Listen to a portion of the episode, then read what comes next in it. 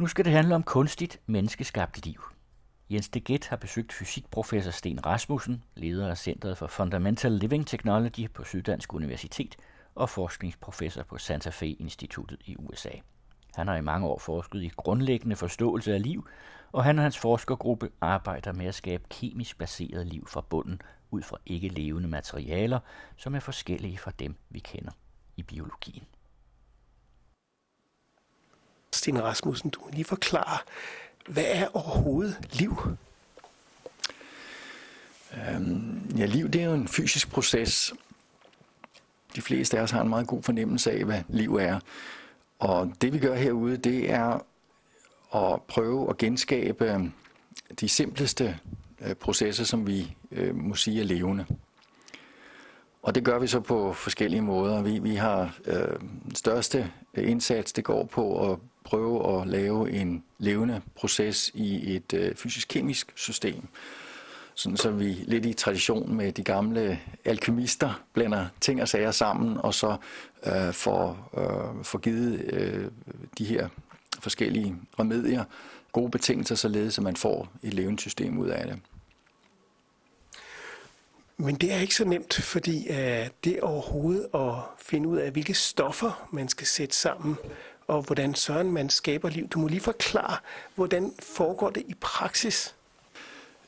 Ja, altså det, det vi øh, i praksis skal, det er, at vi skal lave et, øh, et system, et øh, fysisk-kemisk system, som er i stand til at tage ressourcer ind fra omgivelserne, og så skal det under forbrug af energi, som vi leverer, det, øh, vi leverer til det, skal det kunne lave de her ressourcer om til, at de her ressourcer skal så laves om til byggesten, således at systemet kan vokse og dele sig. Og så skal der samtidig være information i systemet, således at den her information kan være med til at styre den her vækst og deling. Og hvis man så lader informationen ændre sig en lille smule fra den ene generation til den næste, så betyder det, at den styring af væksten og delingen, øh, den bliver ændret fra den ene generation til den anden, så har vi mulighed for selektion, og når man har mulighed for selektion, så har man også øh, mulighed for evolution, og så er vi sådan set færdige. Så det er implementering, eller implementering af sådan et system, som vi øh, arbejder på. Så man starter med en beholder. Altså, hvordan laver man beholderen? Ja, det er jo sådan, at nu, nu ja, det kan man gøre på, på mange forskellige måder. Nu er Vores udgangspunkt er, at det er, altså, det er en fysisk proces, og den her fysiske proces kan så i princippet øh, bæres af, af mange forskellige materialer, så vi behøver ikke at bruge de samme materialer som moderne liv, altså som vi kender for biokemi. Og det gør vi så heller ikke rent faktisk, så stort set alle de materialer, vi bruger, eller byggestenene, de er anderledes end det, vi ser i moderne liv nemmest måde at forestille sig det på, det er, hvis man ser på en lille oliedråbe, en lille bitte oliedråbe, som vi har i vand, og så overtrækker vi den her oliedråbe med fedtsyre, og fedtsyre det er noget, som, uh, som man har i sæbe, for eksempel. Og, um, og så øh, putter vi på ydersiden af den her lille dråbe på overfladen, der putter vi så to forskellige typer molekyler. Det ene molekyl, det er et molekyl, der kan opfange lys, lysenergi og lave lysenergien om til kemisk energi. Og det andet molekyl, det er et øh, DNA-lignende molekyl. Det er et molekyl, som kan lave kopier af sig selv. Og det her molekyl, det kan så, er det så med til at, og, og, og, hvad hedder, det har indflydelse på, hvor effektiv denne her lysomdannelse til kemisk energi, den foregår. Og det er jo sådan, hvad skal vi sige, det er jo så de her, hvad skal vi sige, vi har tre, eller undskyld, fire forskellige komponenter, ikke? Vi har lidt olie, vi har lidt, øh, lidt fedtsyre eller lidt sæbe, og så har vi øh, en, en lysfølsomt øh, molekyl, og så har vi et molekyl, som, øh, som kan lave kopier af sig selv, som så kan, som kan styre denne her energiomsætning. Og det er sådan set grundsubstanserne. Så det I har, det er en, en beholder, information og så en form for stop, øh, stofomsætning. Ja, stofskifte. Og så den, den fjerde ting, det er jo så øh, omgivelserne. Og jo, jo simplere liv er, jo mere flydende bliver overgangen øh, mellem det, man siger, den levende proces, og så omgivelserne. Altså for, for os mennesker, eller hvis man ser på en ko eller et træ, så er det sådan relativt nemt at se, hvad der er, øh, hvad der er træet, eller hvad der er koen, og hvad der er omgivelserne. Men når du er nede i, og nede i det her grænselag mellem, mellem det, der er levende, og det, der, øh, der ikke er levende, der er, er der sådan lidt mere flydende, der er en flydende overgang, og det er meget vigtigt, at omgivelserne de er på en ganske bestemt måde, fordi det, det er ikke så nemt at få sådan en, en proces til at køre. Men jeg tænker også på, at øh, det liv, I arbejder med, er det så det samme liv, som vi kender som liv, eller er det nogle andre byggestene? Altså det er, nu skal vi passe på, ikke? fordi liv, det er et, øh, hvad skal vi sige, dagligt brug af konceptet eller begrebet liv. Det er jo meget forskelligt fra, fra det liv, som, som, øh, som vi videnskabeligt arbejder med.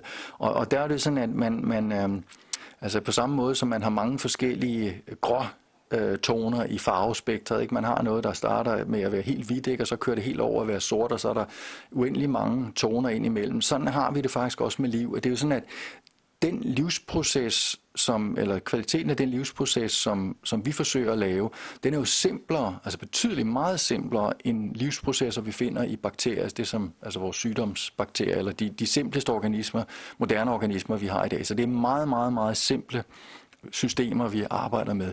Men det er stadigvæk liv. Så, så jeg ved godt, at de fleste mennesker de har en idé om, når man taler om liv, så kommer man til at tænke på menneskeliv. Og det er jo sådan lidt en vildfarelse, fordi at liv, det er jo det er jo meget forskelligt. Der, man har nogle helt andre forestillinger om, hvad, øh, hvad værdien er i liv, og, og hvad der er vigtigt, og hvad der, hvad der ikke er vigtigt. Altså, det kan jo ikke så godt lide at slå mennesker ihjel. Der menneskeliv har stor værdi, hvorimod at vi gladeligt tager øh, penicillin eller antibiotika, hvis vi bliver syge. Så det liv, vi laver, det er jo altså noget liv, som man må så må sige, er simplere, altså meget simplere, end det liv, øh, som altså for eksempel er i vores tarmflora, eller som kan, kan gøre os syge, som kan give betændelse, eller hvad man nu altså bakterier. Det er simplere øh, grundstoffer, I arbejder med, som så sættes sammen på en bestemt måde. Og det er fordi, at de også i virkeligheden er, er selvsamlende, eller de har nogle, nogle egenskaber, som gør, at de samler sig selv.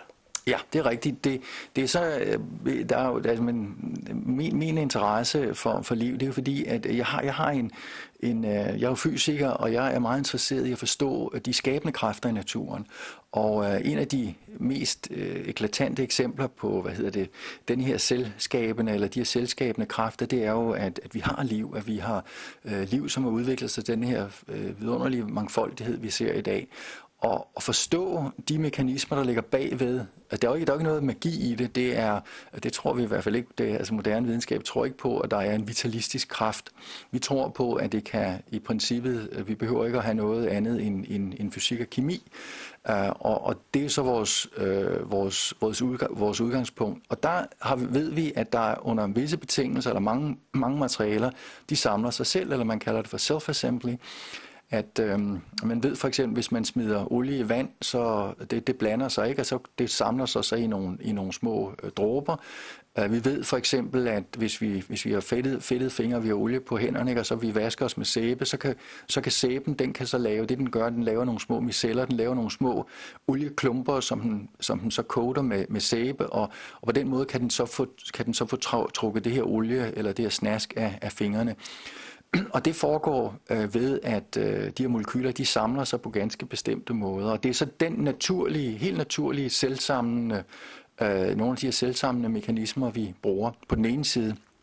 Og så på den anden side, så bruger vi noget, og det hedder så self-assembly, og, eller selvsamling, og så har vi så en anden øh, fundamental fysisk øh, proces, det er selvorganisering, øh, og det er jo så også noget, som er helt generelt, der er nogle, altså nogle en øh, sæt af betingelser, der vil, man, øh, der vil man i et system, som man pumper med energi, eller hvor man får energi eller materialer til at flyde igennem, så vil man spontant få øh, strukturdannelse. Og der ved vi for eksempel, hvis man går ned på stranden og ser på ude i strandkanten, hvis man nu har øh, heldig, at der er en, en, øh, en, øh, en, en, en sandstrand, ikke, så vil man kunne se sådan nogle ribler, hvor bølgerne de kommer ind. Ikke? Det, er, det er bølge, energien, den bliver så omsat. Det gør så, det er jo egentlig underligt, at sandet det ikke bliver helt fladt, men det gør det ikke. Det er sådan, at når, der, når du har en bølge, eller du har vand, der bevæger sig henover, så er den, den naturlige form, det er faktisk det her ribbelmønster. Og hvis man kigger på de her sanddyner, eller sanddunes, hvad, hedder, hvad kalder man det for, øh, i, i, i ørkenerne, eller på, op på anhold, ikke, der har man også nogle store øh, øh, sanddyner, og de, vil, øh, de er også de er så lavet af, af, af vinden, og hvis vi ser på, på strukturerne i, oppe i himlen, der er mange af strukturerne på skyerne, man har set lamme skyer, de har de her lange bælter, det er også øh, strukturer. Eller hvis du kigger, hvis man koger, hvis man skal lave, man skal, øh, man skal varme et eller andet op med olie, så vil man, hvis man er lidt forsigtig, man putter en oliefilm lidt, øh, film på en, en pande, en varm pande, når man begynder at varme op, så vil man se nogle små rotationsmønstre, øh, hvor det så er varmen, den underside på, på den varme pande, som så driver en, en, øh, en lille proces, som gør, at, at den her olie den bliver øh, afkølet. Så det, det hvis du, det enten om det er vinden, eller om det er vandet, eller om det er varmen, eller om det er kemisk energi, eller hvad det er, så vil mange systemer, de vil af sig selv organisere sig til noget, der er mere komplekst, hvor du rent faktisk får, øh, vi kan lokalt sige, at vi, vi får opmagasineret lidt, lidt orden øh, hvis, man, hvis man er villig til at bruge lidt energi. Så det er de to helt grundlæggende øh, hvad skal vi sige, naturfænomener, som vi prøver at forstå og få til at spille sammen, således at vi får øh, materialer, almindelige øh, materialer til at blive levende. Men det, det, det, er ikke så, altså det er svært at få, få de her ting til at spille sammen på den rigtige måde. Men selvom de har metabolisme, og selvom de kan dele sig, så er det vel stadigvæk ikke det, vi normalt forstår med liv. Der er stadigvæk en forskel fra det, og så til for eksempel bakterier, og det, eller det vi normalt kender som liv. Ja, men, det, men der mener jeg jo så, det er, øh, det er øh, hvad skal vi sige, kompleksitetsgraden. Altså det er jo sådan noget, som filosofer har diskuteret i mange år, hvad liv er. Ikke? Og det var, det var sådan noget, det, da, da vi i sin tid, da vi var unge, da, da vi startede, da vi begyndte at, at, at samles til de her kunstige livkonferencer. Men det holdt vi op med relativt hurtigt, fordi at, øhm, altså det, det, er jo sådan en, det er sådan lidt, hvor man skal splitter, øh, hvad hedder det, spiller, splitter hår, ikke? Hvor, hvor vi har sådan meget mere operationel definition, som jeg så refererede til tidligere. Og så handler det om i praksis, at vi skal netop, som du siger, vi skal have en container, vi skal have en informationssystem, og vi skal have et, en metabolisme til at spille sammen i et miljø, og så skal vi have den her, det her system til at kunne lave kopier af sig selv og kunne gennemgå en, en udvikling. Og hvis vi har det, ja, så er der sådan set ikke mere at spille om, så er det liv. Øhm, det, det, har vi, det, er så, det, det er så vores definition på liv. Men så kan man så, der, du vil så, hvis du er afhængig af, hvem det er, du spørger, så jeg tror, de fleste fysikere og kemikere vil sige, så har man liv. Men der er så nogle biologer, der mener, at det er sådan noget kulturbestemt. Ikke? Der er nogle biologer, der mener, at du skal kunne øh, udvikle, at den skal så kunne, at de her systemer, de skal så kunne udvikle sig åben på en åben måde, således at de skal blive ved med at kunne opfinde nye ting. Og det kan vi ikke, nu skal jeg for det første sige, at vi har ikke lavet fysisk-kemisk kemi, der er, eller fysisk-kemisk baseret kunstigt liv. Det er ikke lavet noget sted i verden endnu. Ikke? Der er vi jo med sådan lidt i et, kapløb om at, at få, få de første øh, levende øh, organismer bygget. Men det er så et stort problem, men et, et problem, som er måske endda lige så stort eller endnu større, det er at forstå, hvordan eller under hvilke betingelser, at sådan et selvreplikerende system, et system, der kan blive ved med at lave kopier af sig selv, hvordan kan det, kan det kan alle systemer, vi ved, at det i hvert fald, at det her det er en usand øh, påstand her, ikke alle systemer, som, kan, som, kan, som har en evolution, de kan så udvikle hvad som helst. Det ved vi, det er, det er ikke rigtigt. Så, så hvad er det så for bestemte egenskaber, der skal til for, at et system er i stand til at blive ved med at udvikle sig. Fordi der er jo en generel forståelse af, at, at du og jeg, vi er resultat af en, af en lang øh, evolution, hvor vi startede med noget relativt simpelt, ikke? og så er vi blevet mere og mere kompliceret. Og, og der er jo så, om man så må sige, en række innovationer eller opdagelser, som de her system, det her biologiske øh, eller økologiske system, så har, har, har stødt ind i på tilfældig vis undervejs, går vi ud fra. Øh, men det er, det er et, et åbent videnskabeligt spørgsmål. Vi ved ikke, hvad der skal til generelt. Vi kan opstille øh, kriterier for, under hvilke betingelser, at et system det kan udvikle sig på en, en åben måde. Det tror jeg, det tror jeg, det er derfor, der, er, der er, er en del biologer, der siger, ja, ja, det er godt med jer. Hvis I får lavet liv øh, på den her simple måde, så er det stadigvæk ikke rigtigt liv. Ikke? Men det er jo så et, et definitionsspørgsmål. Altså mit perspektiv i hvert fald, det er, at at liv, det er sådan et, et øh, om, om tingene er levende eller ej, det er sådan et, grå, der er sådan et, et bredt gråzone område, hvor man kan tale om livlignende processer, og så altså levende processer. Og der er så et, et hierarki, hvor man kan kravle øh, højere op af, hvis man siger, at man starter med noget, som ikke er levende, og så bliver det så mere og mere levende ved at bygge flere og flere komponenter ind i det. Men det er, det er et spørgsmål om, hvad, hvad man kan blive enige om af, af liv, eller hvad ikke er liv. Forestiller du dig en dag, at det liv, du arbejder med dernede i, i Petriskålen en, en dag, bliver så avanceret, at det så, så at sige, kan kravle op af Petriskålen og ud på bordet, og måske uh, gå ud og, og overleve i verden? Ja, så gå ud og, og, hvad hedder det, ud og handle ind. Ja, det ved jeg ikke. Nej, men altså, det, det, det, det kommer vi ikke til, øh, fordi at... Øh, Altså det er, jo, det, er jo, det, er jo, det er jo meget vanskeligt. Altså der er jo mange mennesker, som har brugt mange år på at, at skabe liv. Så det er altså noget, der det er, meget, det er meget kompliceret. Vi skal, vi skal være... Øh, altså de systemer, de er ekstremt øh, følsomme. For eksempel så arbejder vi... Altså det, vi arbejder med en bestemt type molekyler, som kan fange lys, som, hedder, som, hedder, som er, er et grundstof rutinium. Og i det øjeblik, at der er ild til stede, så øh, går processen i stå lige med det samme. Og det betyder, at man er nødt til at boble nitrogen igennem øh, vores, øh, vores reagensglas i flere timer og holde det fuldstændig væk fra atmosfæren for at overhovedet kunne få den her øh, hvad hedder det, stofskiftproces til at køre. Så det er jo sådan en, en øh, det bliver stor fest den dag øh, en af os kan komme til, eller en af grupperne rent faktisk får lavet noget, der er levende.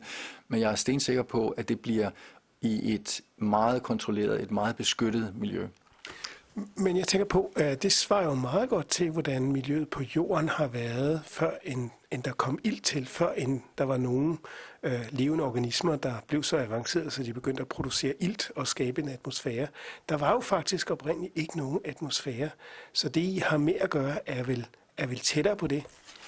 Det er rigtigt nok, altså det er øh, en årsag til, at det her det er så spændende at arbejde med, det er jo fordi, at det har relation til, til livets oprindelse.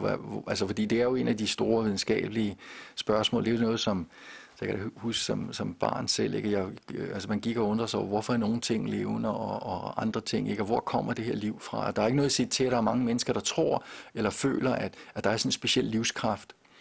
Uh, men jeg, jeg må indrømme, at livets opstandelse, det er et, Øhm, efter alt, sådan som jeg, sådan, ja, det tror jeg, det er, jo, det er jo kun tro, man kan jo kun tro de her ting. Det er jo noget, altså vi kan jo ikke vide, hvordan betingelserne var. Så det vi, og, og det er jo så, det er jo ikke videnskab, det er historie. Der er nogle tilfældigheder, som, som jeg er sikker på har spillet ind undervejs. Den videnskabelige del af arbejdet, det består så i at kunne genskabe liv ved at bruge forskellige materialer, bruge forskellige metoder. Og så tror jeg, ved, når man så får lavet en zoologisk have af forskellige livsformer, og det kan også godt være, at der, der kun er én måde at lave det på, det tror jeg nu ikke. Jeg tror, der er mange forskellige måder, man kan lave liv på. Så finder man jo ud af, hvilke der er simplest. Altså, hvordan er det nemmest at lave det, og hvilke øh, livsformer er, om man så må sige, øh, bedst til at er mest fleksibel og bedst kan klare sig. Så, så tror jeg, at, at over, der vil man så få en, hvad skal vi sige, en videnskabelig tilgang til at finde ud af, hvordan liv det sandsynligvis er opstået. Fordi ved at, ved at have undersøgt øh, sådan et bredt spektrum af, af muligheder, så finder man ud af, ah, det her det er altså meget nemmere end de andre måder, og det er, nok, det er nok på den måde, det er foregået. Og så kan man så efterhånden, som vi bliver dygtigere til at enten finde ud af, hvordan øh, jordens øh, beskaffenhed var der for 4 milliarder år siden, eller hvornår det er. Øh, eller man måske kommer, man begynder at, at, at få øh, nys for sagen ved at komme ud på, på andre planeter og komme på, altså øh, altså måske Mars er jo nok vores bedste, Mars og Europa er nok nogle af vores bedste bud på, hvor der kunne være liv, eller måske har været liv tidligere. Og så men altså, det, er jo, det kommer nok ikke til... Altså, vi, det vi gør, det er, i stedet for at flyve rundt i verdensrummet, så går vi ud i laboratoriet, så prøver vi at forstå øh, de skabende kræfter i naturen, og så se, hvordan vi kan bruge de skabende kræfter i naturen til at, at skabe og så lave liv.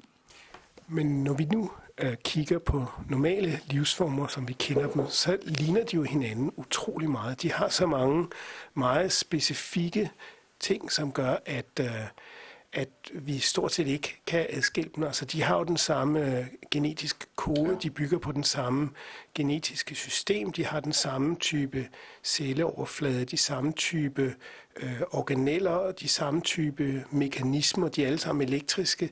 Der er rigtig mange ting, som går igennem alt liv. Altså når I er i gang med at lave øh, liv fra bunden igen, Øh, tror du, at liv er noget, der sådan kan opstå i flere omgange, kan opstå hele tiden? Ja, det tror jeg. Det bliver jeg jo nødt til at tro, fordi ellers så, er, så skal der jo, så skal der jo guddommelig øh, indsats til. Altså det, jeg, jeg mener, det er en konsekvens af, af vores, af vores univers, at, at der er liv. Så, så, men jeg tror også, der ligger en masse tilfældigheder i, Øh, altså det er jo sådan en blanding af tilfældighed og nødvendighed, at vi ser ud på den her måde. Det er rigtigt, der er meget stor lighed mellem, mellem dig og mig, og, og hvad hedder det, søstjernen, og, og, og loppen, og, og hvad hedder det, kolibakterien. Det, det, det, det, det er påfældende, hvor, øh, hvor, hvor, hvor, hvor, hvordan det her design, der går igen, altså nede på det cellulære niveau. Hvis jeg må tage et skridt tilbage, så er det en ting, det er jo så vores hoved, altså det er jo ligesom det der, hvor vi har brugt mest krudt på, på det. Ikke? Men, men Øh, Øh, vi arbejder jo også med andre levende processer. Altså det er jo sådan, at, at man tilbage i 90'erne, der tror jeg, det, det er jo ikke, jeg mener jo, altså det er, på noget, det er jo videnskabeligt set i hvert fald, hvis man er fysiker eller computer scientist eller kemiker, så mener man nok, altså, at vi har jo skabt levende processer, på, som kører på computer. Og det er jo ikke noget med, at altså, de er jo lige så fysiske som, som øh, biokemisk baserede. Øh, og det, der er det jo således, at man har, man har, vi har jo så bygget øh, computersystemer, vi er så, det kan man så programmere ind, og så får man så, øh, det er jo så også spærret, det er jo også en fysisk proces, det er jo så ved, at altså, hvis man går ned og ser på, hvordan er den så implementeret, den er ikke implementeret i vand eller i våd øh, kulstofkemi, den er implementeret i, hvad hedder det, huller, øh, altså elektroner og elektronhuller i de her øh, hvad hedder det, halvledere, som, som vores computer er lavet af, øh, og, og de her chips er lavet af. Så det er jo så en dans af de her elektroner, som er den fysiske proces, hvorimod ude i, i hvad hedder det, i vådt øh, kulstofkemi, der er det jo en dans af molekylerne i, i, vandet. Ikke?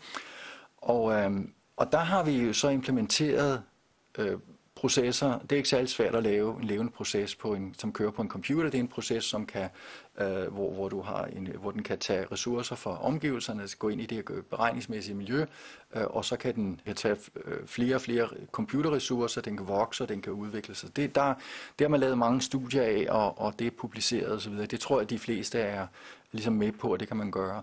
Men så, så for at tage en anden, et andet eksempel, så er, og det er jo så et helt andet materiale, det er jo, det er jo en helt anden materie, end det er at, at lave det i, i, hvad hedder det, våd kulstofkemi. Og så en tredje ting, det er jo så ved at lave robotter, og der tror jeg også de fleste, det, er jo, det har vi så heller ikke gjort, det er, der, det er man heller ikke i stand til endnu, at lave robotter, som kan lave kopier af sig selv. Det er der jo ikke noget principielt umuligt i at, at gøre. Rent faktisk er det jo vist øh, matematisk, det gjorde for Neumann her for en gang i starten af 50'erne, der viste han jo, at der eksisterer maskiner, som kan lave alting, inklusiv lave kopier af sig selv.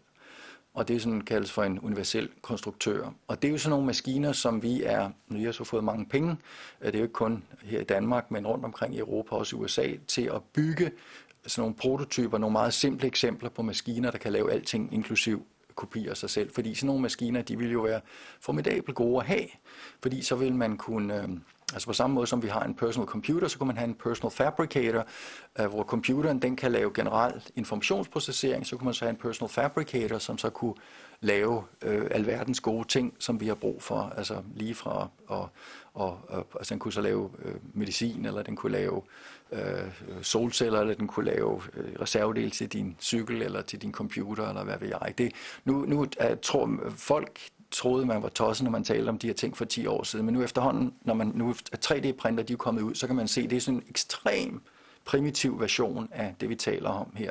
Så jeg tror på, at, at, at, at de her processer, at, at man har af liv, ikke kun eksisterer i våd kulstofkemi, ikke? den bliver vi nødt til at sluge, fordi vi vil se Altså, vi har ser allerede, at, at der vi har levende processer, livlignende processer på computersystemer, og, og på længere sigt, så vil vi også kunne se maskiner, som kan, øh, som kan lave kopier af sig selv, altså som, har, som er livlignende, altså sådan nogle makroskopiske maskiner, som er lavet noget helt andet øh, igen. Ikke? Det er jo så, øh, jeg ved ikke om det er lavet metal og plastik og træ, eller hvad det nu ellers er. Ikke?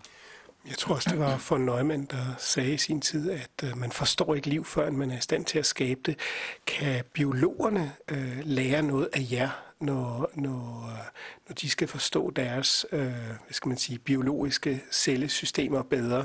Kan de lære noget af jeres forsøg på at genskabe liv? Ja, det er jo, det er jo sjovt, ikke? Det er jo, det er jo sådan noget hvor, med kultur, hvor da jeg var ung, øh, scientist her, der, der troede jeg jo på, at, man var, at vi lidt efter sandheden, og det gør vi jo også i en eller anden forstand, ikke? men det kommer lidt an på, hvorfra man, man, man ser, så vil sandheden være lidt forskellig. Ikke?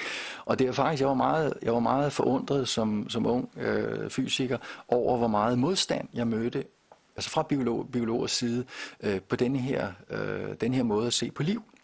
Og det betød så, at øh, vi fandt så hurtigt ud af for os at kunne få lov til at få penge til at, altså når vi skulle søge forskningsråd, så var vi nødt til at skrive, at vi, det kunne ikke noget, vi sendte det, det blev sendt ud til evaluering, hvor der var biologer med. Og også når vi skulle publicere resultater, så kunne vi ikke sende det til biologitidsskrifter, fordi at biologer, nu det er ikke så slemt mere, men, men det var meget slemt øh, for, for 20 år siden, de mente jo, det var nærmest, altså det var en dødssynd at, at tro på, at man kunne lave liv på en anden måde end, end den måde, som vi kender liv i dag. Så, så jeg tror ikke, der er nogen tvivl om, at vi kommer til at revidere øh, vores opfattelse af, hvad liv er. Fordi det, der sker, sådan som jeg kan se det, altså der er slet ikke nogen som helst diskussion om, at vores teknologi den bliver mere biologisk, ikke? og vores biologi den bliver også, der kommer mere og mere teknologi ind i, i vores biologi. Altså vi bruger jo, altså medicinen, den, øh, altså hvad skal vi sige, gammeldag, god gammeldags øh, sygesikring og, og, og medicin, og, og øh, altså vi, vi bruger teknologien til at hjælpe os til at leve længere og bedre osv. Så, ikke? så, så det kommer til at ske. Altså det er der ikke nogen tvivl om. Men når du siger, at man kan bruge det teknologisk, altså umiddelbart virker det en lille smule filosofisk og flyvsk, når I snakker om at genskabe øh, liv eller, eller levende øh, processer i, øh, i Petriskolen. Hvordan kan det bruges øh, til noget som helst, der kan bruges til noget praktisk? Det er jo et meget interessant øh, spørgsmål. Når vi finder ud af, øh, hvordan vi skal organisere materialer, hvordan vi skal sætte materialer sammen, således at vi kan få levende eller livlignende processer til at køre, så betyder det, at vi kan lave teknologi på helt anderledes måder, som er meget mere energieffektive, øh, som kan reparere sig selv, som er i stand til at tilpasse sig omgivelserne. Altså alle de vidunderlige ting, som, som vi kender fra liv i dag, det vil, man, det vil vi så også kunne implementere i de her forskellige teknologiske øh, artefakter, som vi laver. Det er jo voldsomt transformerende af for, for hele, vores, øh, altså hele vores fremtid. Det, det, det mener jeg ikke, der er nogen som helst tvivl om. Øh, så, så vi kan jo se i dag, at, at øh, nu, nu tager den, vi, hvad skal vi sige, kunstigt liv og kunstigt levende processer, det halter lidt bagefter kunstig intelligens. Ikke? Men det er jo sådan, at, at hvis vi ser på, hvad, øh, hvad prognosen siger i dag, ikke, så Øh, så vidt jeg kan se, så man taler om, at altså i løbet af de næste 20 år, så kommer vi til at miste omkring øh, 50 procent af alle jobfunktioner, vi kender i dag i den, i den øh, altså, højindustrialiserede del af verden. Og det er jo på grund af digitaliseringen og på grund af kunstig intelligens, hvor det ikke kun er håndens arbejde, det er ikke landbruget og, og hvad hedder det, fabriksarbejde, der bliver automatiseret nu. Det er i høj grad det arbejde som fra journalister og lærere og scientister. Og, så det bliver virkelig, altså det er ikke bare filosofisk, det her det bliver ben hård virkelighed, at, at de her teknologiske fremskridt, de kommer til at få meget stor betydning for, øh, for nu, jeg er jo en ældre herre efterhånden, men i hvert fald for mine børn. Og så, så det, det er, men, men det er svært, altså det er, nogle, det er nogle frygtelig komplicerede, delikate processer, som vi ikke rigtig forstår, men for at kunne udfolde en mere bæredygtig teknologi, hvor at teknologien, som den bliver mere biologisk, så kan den jo indgå i de økologiske kredsløb, ligesom øh, hvad hedder det, alt muligt andet biologisk kan. Så kan vi få en mere harmonisk og organisk øh, måde at lave teknologi på, som er mere bæredygtig. Vi bruger ikke nær så meget energi, og vi får øh, teknologi, som er mere fleksibel og er, hvad skal vi sige, mere menneskelig, eller ja, den er mere levende. Men om det er sådan den, den korte version af det, det er sådan, hvad skal vi sige, øh, det er jo lidt science fiction, men det er, altså noget af det, det er jo science fact, altså vi, fordi mange af de her ting, de, det er jo rent faktisk noget, vi laver i laboratoriet. Nu kan jeg lige, jeg har taget en, en, en, en lille historie med her. Det er en af vores EU-sponsorerede projekter, hvor vi har, øh, nu det jeg gør, jeg tager, et lille, øh, jeg tager et lille, en lille glasplade op, hvor der er en film af plastik henover. Kan du se, der er noget, der glimter derinde? Mm, ja, det kan jeg. Det er sådan noget støv. Det er små bitte chips, som er omkring 100 gange 100 øh, mikrometer. Det er nogle små bitte chips, og de her små chips, de kan så opløses i vand, og så kan de blive puttet ned. Sådan det, jeg holder nu, det er så en lille bitte, bitte bassin, hvor der er 128 gange 128 små elektroder. Så den er, den er godt og vel en, den er knap en centimeter gange centimeter øh, på hver led. Og der kan man så lægge en lille øh, vandfilm ned, så kan man så putte de her små chips ned. De her små chips, de kan så til dels styres, fordi de har en, øh, kapacitor, en kapacitor, det vil sige, de har en slags batteri ombord, og så kan de ellers øh, bevæge sig, og så kan man programmere den, der er en lille smule intelligent, eller der er en lille bitte, bitte, bitte computer på de her chips, så de kan så bevæge sig rundt. Og nu det fungerer ikke alt sammen, det er jo, fordi, det er jo derfor, det er forskning, ikke? Men, men, men vi har så lavet simulering af de her ting, hvor vi så kan få de her chips til at lave sværme, og øh, de her sværme kan så organisere sig i små klumper, således at de ligner, de ligner celler. Og så kan man så få de her celler til at dele sig. De her klumper, hvorfor, hvad gør de, siger chips? Så de kan så fremprovokere visse kemiske processer, så vi kan have lokalt meget høj koncentration af, af visse stoffer, som ikke eksisterer andre steder. Så det er lidt ligesom en container, man kan lave en, en membran, altså det er en membranløs container, så man, hvor man så ved at, at få de her chips til at dele sig i to flokke, så kan man så få dem til at gå hver, til, hver for sig, og man kan så ændre på øh, den kemiske øh, sammensætning, som er skabt af de her små chipflokke, ikke? eller hvad kalder man det for, øh, chip-sværme. Det er sådan en slags kollektiv intelligens. Ikke? Så, du har, så du har her et system, der er en blanding, altså det er jo ikke levende, selvom, vi godt, selvom det godt kan replikere sig selv, og man skal så for, det kan, skal, kunne replikere sig selv uendeligt, så skal man blive ved med at putte, om man så må sige, nye chips ned, ikke? men de koster næsten ingen penge efterhånden. Så her har vi så et system, som kan lave kopier, Så nu igen, det her, vi kan ikke få det til at fungere, fungere i laboratoriet nu, men det kan vi, når vi så simulerer det og putter øh, de samme øh, parametre ind, som altså ingeniørerne de skal arbejde nogle år længere på at få, få det til at fungere, så får vi jo et system, det er et hybridsystem, som dels er opbygget af, af hvad hedder det, chips, og dels er opbygget af, af øh, fysisk kemi, og, og, så, så, og det har så egenskaber, som, øh, som levende systemer også har. Så det er et eksempel på, hvor vi arbejder nede på, på hvad skal vi sige, på, det, på meget lille skala. Og det er så 100 gange 100 øh, øh, mikrometer. Jeg vil tro, om 10 år, så kan vi lave nogen, der er 10 mikrometer, så er vi nede, så er vi nede i cellestørrelse. De her, de er ligesom store øh, moderne celler, ikke? og hvis vi skal ned på bakterier, skal vi helt ned på en, øh, en eller et par mikrometer i størrelse. Ikke? Og det tager ikke lang tid, før vi kan lave sådan nogle små chips, der kan bevæge sig rundt, som kan styres, og som kan kommunikere, og som kan øh, følge gradienter osv., ikke? hvor man kan få livlignende egenskaber af øh, sådan en flok chips. Ikke? Og, der, og det jeg mener, det er, at nu er det bare, hvad jeg laver her. Ikke? Det, der, er jo, der er jo masser af ting i den her retning, der foregår rundt i hele verden.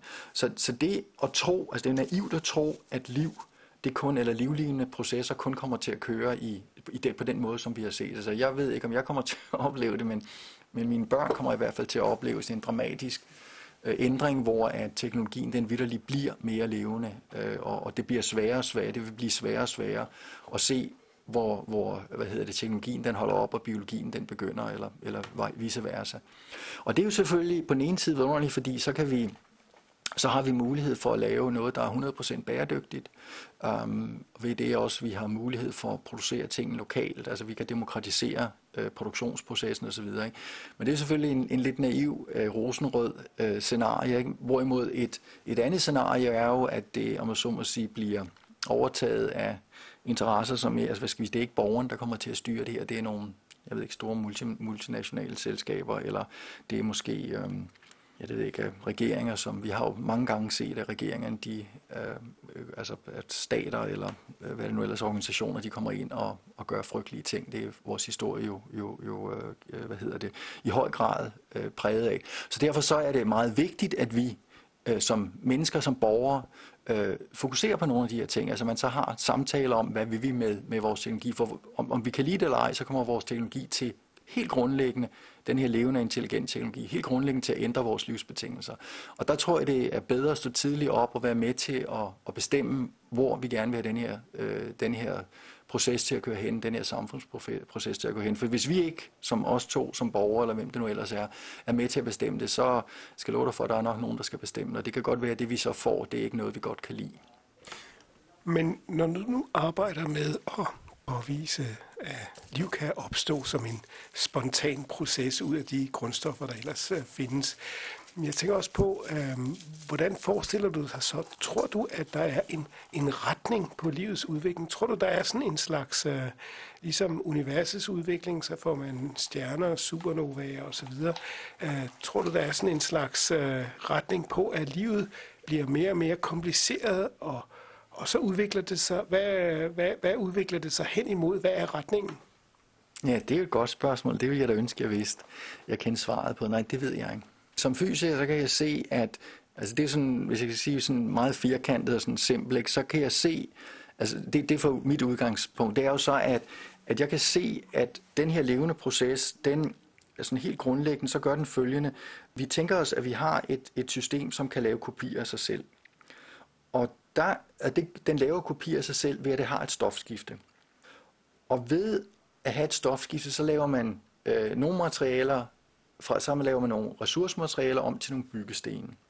Eller man laver, man laver, man laver om på, på både, både, både på sig selv og på omgivelserne. Og der er det jo sådan, at de her levende systemer, de kan være med til at ændre på betingelserne ude i omgivelserne, således at det bliver lettere for dem at lave flere kopier af sig selv. Og det de gør, det er, om så må sige, de laver, de laver lidt om på, det kalder man for det termodynamiske landskab, de laver lidt om på den måde, hvorpå de kan lave kopier af sig selv, ved at ændre på deres, sine egne betingelser. Og dem, der så er bedst til at lave om på sine egne betingelser, således at de kan få flest mulige ressourcer, øh, de vil så kunne navigere igennem det her øh, landskab på den bedste måde. Øh, man kan så sige, hvad er det sådan fra et fysisk perspektiv? Hvorfor har vi liv? Jamen det er jo fordi, altså det hele det starter med materialer, altså materie og så energi. Og uden fri energi kunne vi ikke have liv. Så det liv gør i en forstand, det er, at det bruger fri energi, som almindelig kemi. Så, så det startede jo med, altså hvis du går ud og kigger ud på jorden, eller altså, det er ligegyldigt om det er i havet, eller hvor det er hen, og man prøver at fjerne alt liv, så vil der jo være nogle geokemiske processer, som kører. Men de vil ikke køre ret langt, fordi de har ikke adgang til særlig meget fri energi. Hvorimod liv, det er en maskine, som hele tiden gør sig selv i stand til at få fat i mere og mere energi, få fat i flere og flere, øh, en større og større øh, Øh, diversitet i materialer, de kan bruge til at bygge sig selv i. Og, og det er jo så, om man så må sige, hvis man skal sige, tale, tale om livets logik ud fra et fysisk perspektiv, så er det, det laver maskiner, som er i stand til at, at udnytte den frie energi på en mere og mere effektiv måde, og så vel altså få fat i fri energi, som det ikke har kunnet få fat i tidligere. Det er jo også, altså, hvad vi har Øh, hvad vi oplever som, som, altså som mennesker. Ikke? Det er jo i høj grad vores, vores øh, udvikling, altså den menneskelige udvikling, vores samfundsudvikling, altså historisk set, ikke fra, fra hvad hedder det, vi var læger og samlere, altså stenalderen og bronzealderen og jernalderen. Det er jo i høj grad, hvad vi har været i stand til at, at udnytte af energi, som har gjort det muligt for os at udvikle alle de her ting, vi kan. Men altså, så kommer intelligens jo ind, og, og det kan jo så nogle andre ting. Og øhm, det er jo så også en trosag. Så, altså, jeg vil jo gerne tro, at vi har en fri vilje, og at det, som du gør, det jeg gør, det er, har, kan være med til at, at, at betyde noget. Øh, sådan så vi, vi, vi skal prøve, vi skal handle under ansvar, og at øh, man vil jo helst, eller jeg vil jo helst være med til at lave en verden, som er lidt bedre end den, jeg kom ind i, ikke? så mine børn de får det bedre, end, end, jeg, har, øh, end jeg har. Det tror jeg, de fleste mennesker øh, i virkeligheden tænker på. Ikke? Men der kommer vi igen tilbage til det her med vores, øh, vores frie valg. Ikke? Det er muligt for os at, at lave beslutninger om at gøre det ene øh, og, og, og, og ikke gøre det andet. Som levende organismer, så er vi jo ret sårbare, og øh, hvis man sammenligner med øh, mange andre levende organismer, så har de jo væsentligt større chance for at overleve. Altså for eksempel bakterier eller meget primitive organismer, de kan overleve langt nemmere i forskellige miljøer, og øh, evolutionen har også vist, at den gennemsnitlige overlevelsestid for en art er jo faktisk relativt kort, hvis altså ikke vi taler om en, en bakterie eller om en, en meget primitiv livsform. Så dybest set kan man da sige, at øh, øh, ja, intelligens er ikke noget, som er et særligt stærkt kort i, øh, i evolutionen eller i, i at definere liv. Altså det er nogle andre ting, det handler om i virkeligheden. Ja, det er jeg faktisk ikke enig med dig. Jeg synes, at jeg, jeg vil, det, det tror jeg ikke er rigtigt. Jeg tror, at at øh, nogle af de her, øh, altså opfindelsen af multicellularitet, altså det at vi, vi ikke kun er encellede, men vi har, vi har mange celler, øh, som så kan være, som, hvor man kan lave en arbejdsdeling, det var en genial øh, opdagelse, altså biologisk opdagelse, eller e, evolutionær opdagelse. Og opdagelsen af intelligens, det at man har mulighed for at køre nogle scenarier igennem, før man øh, altså om man så må sige, tænke sig om, før man gjorde nogle ting, og man kan lære, altså i løbet af sit liv lærer man øh, af sine erfaringer, og det betyder, at man så ikke skal sætte livet på spil. Altså de livsfarlige situationer husker man, således at man kan passe på sig selv. Ikke? Jeg tror, det er en meget, meget slagkraftig overlevelsesstrategi. Altså det er en meget, meget, meget, meget, meget værdifuld overlevelsesstrategi. Og jeg tror jo sådan, men det er jo rigtigt, hvad du siger, at, at man kan så spørge sig, hvor længe kommer vi til at eksistere som, som homo sapiens, altså som, som, som, øh, som mennesker. Og hvis jeg skal tage min videnskabshat på, ikke, så er det naivt at tro, at vi kommer til at leve evigt. Altså vi som mennesker, som vi kender det i dag. Altså hvis vi ser på det i geologisk tid, ikke, så er det jo så er vi jo en meget, meget, meget ny øh, opfindelse, om jeg så må sige. Og, øh, og nu ved jeg godt, det kan man nok ikke lide at tænke på, og, men altså, jeg kan jo ikke se andet end, at, at vi vil være med til at starte processer, som vil være betydeligt smartere og mere levedygtige end det, vi selv er. Og det er jo så spørgsmålet om, om øh, altså, hvad der så sker med det, om vi vil bibeholde os som, som, øh, som det, vi kender i dag, eller om man på øh, længere sigt vil øh, beslutte sig til, eller det ting kan jo også køre sig hende, at, øh, at det så bliver en, en, en, altså det bliver så en, en eller anden form for, ja, det bliver sådan et ægteskab mellem, øh, mellem det biologiske og det teknologiske. Men det er jo sådan noget, det er jo, det er, det er jo sådan noget science fiction, det er jeg jo ikke ekspert i. Der er jo Hollywood, har jo, de, er jo, de er jo gode til at lave skrækscenarier. Men altså ikke desto mindre, så er det nogle ting, som vi, vi nok i stigende, eller ikke bare nok, vi skal i stigende grad tænke på de her ting, fordi afhængig af, hvad vi gør, og hvad vi tillader, øh, og, og specielt hvad for nogle retninger vi, vi gerne vil gå, ikke? Det, kommer, det kommer til at betyde noget. Men, øh, men, men at det her, det er en, at, at mennesket, om man så må sige, er det ultimative, det synes jeg er naivt. Det er et naivt øh, øh synspunkt. Så vi er et øh, skridt på vejen, og, og livet vil uanset hvad bestå? Nu, det kan man jo ikke vide, men altså, det, så vidt jeg kan forstå på min øh, astrofysik eller kosmologi, ikke, så er det jo sådan, at, at på et tidspunkt, så kommer jorden, eller så kommer solen jo til at svulme op og blive sådan en rød kæmpe, før den dør i sin dødskamp der. Ikke? Det betyder så, at alt bliver svitset af, og det bliver mange hundrede grader varmt her på, på jorden, og der, sådan som øh, det liv, vi kender i dag, det kan i hvert fald ikke overleve her, når vi kigger nogle milliarder ud i fremtiden. Men altså, ja, så kommer vi jo helt ud på det der science fiction overdrev, ikke? Men ja, der, der, var så, der var, det er jo så ikke, men nogle af mine kolleger på den anden side her, over, over den anden bygning, de taler om, om parallelle universer og øhm, jo, men, uh, men uanset hvad, så, så ved man jo, at uh, mange af de grundstoffer, som er nødvendige for, at vi kan eksistere, de er jo skabt i stjerner, ja. og det vil sige, uh, den proces af stjernen på et tidspunkt uh, svulmer op og måske eksploderer, det betyder jo faktisk, at de stoffer, der bliver skabt derved, kan uh, indgå i nye dannelser af liv, og især hvis man, hvis man opfatter liv som som noget, der starter på en, en, som, en, som en lille kemisk-geologisk proces. Ja, det er jo rigtigt. Altså, du stiller mig nogle virkelig spændende spørgsmål, men der er vi ude i, altså ude på overdrevet. Det er jo, altså, om, om vi, øh, om det om så må sige, bliver en cyklisk proces, at så alt liv kommer til at bukke under her, og så kan det så måske på længere sigt, så kan nogle af mine de molekyler, som jeg er bygget op af, og du er bygget op af, de kan så indgå i i dannelse af en, af en ny stjerne eller nogle nye planeter, det kan man jo ikke vide. Altså spørgsmålet er, om vi ikke, altså hvis vi ikke, ikke slår hinanden ihjel inden, om vi ikke finder ud af en måde at, at hoppe over på nogle andre stjerner, eller rundt på, over på nogle andre øh, planeter rundt om nogle andre stjerner. Det, det ved jeg ikke. Men det er jo sådan noget, som vores tip, tip, tip, tip, tip øh, oldebørn, vi, øh, det, det, det må være deres problem, eller, eller deres eventyr. I hørte professor Sten Rasmussen i en samtale med Jens Deget.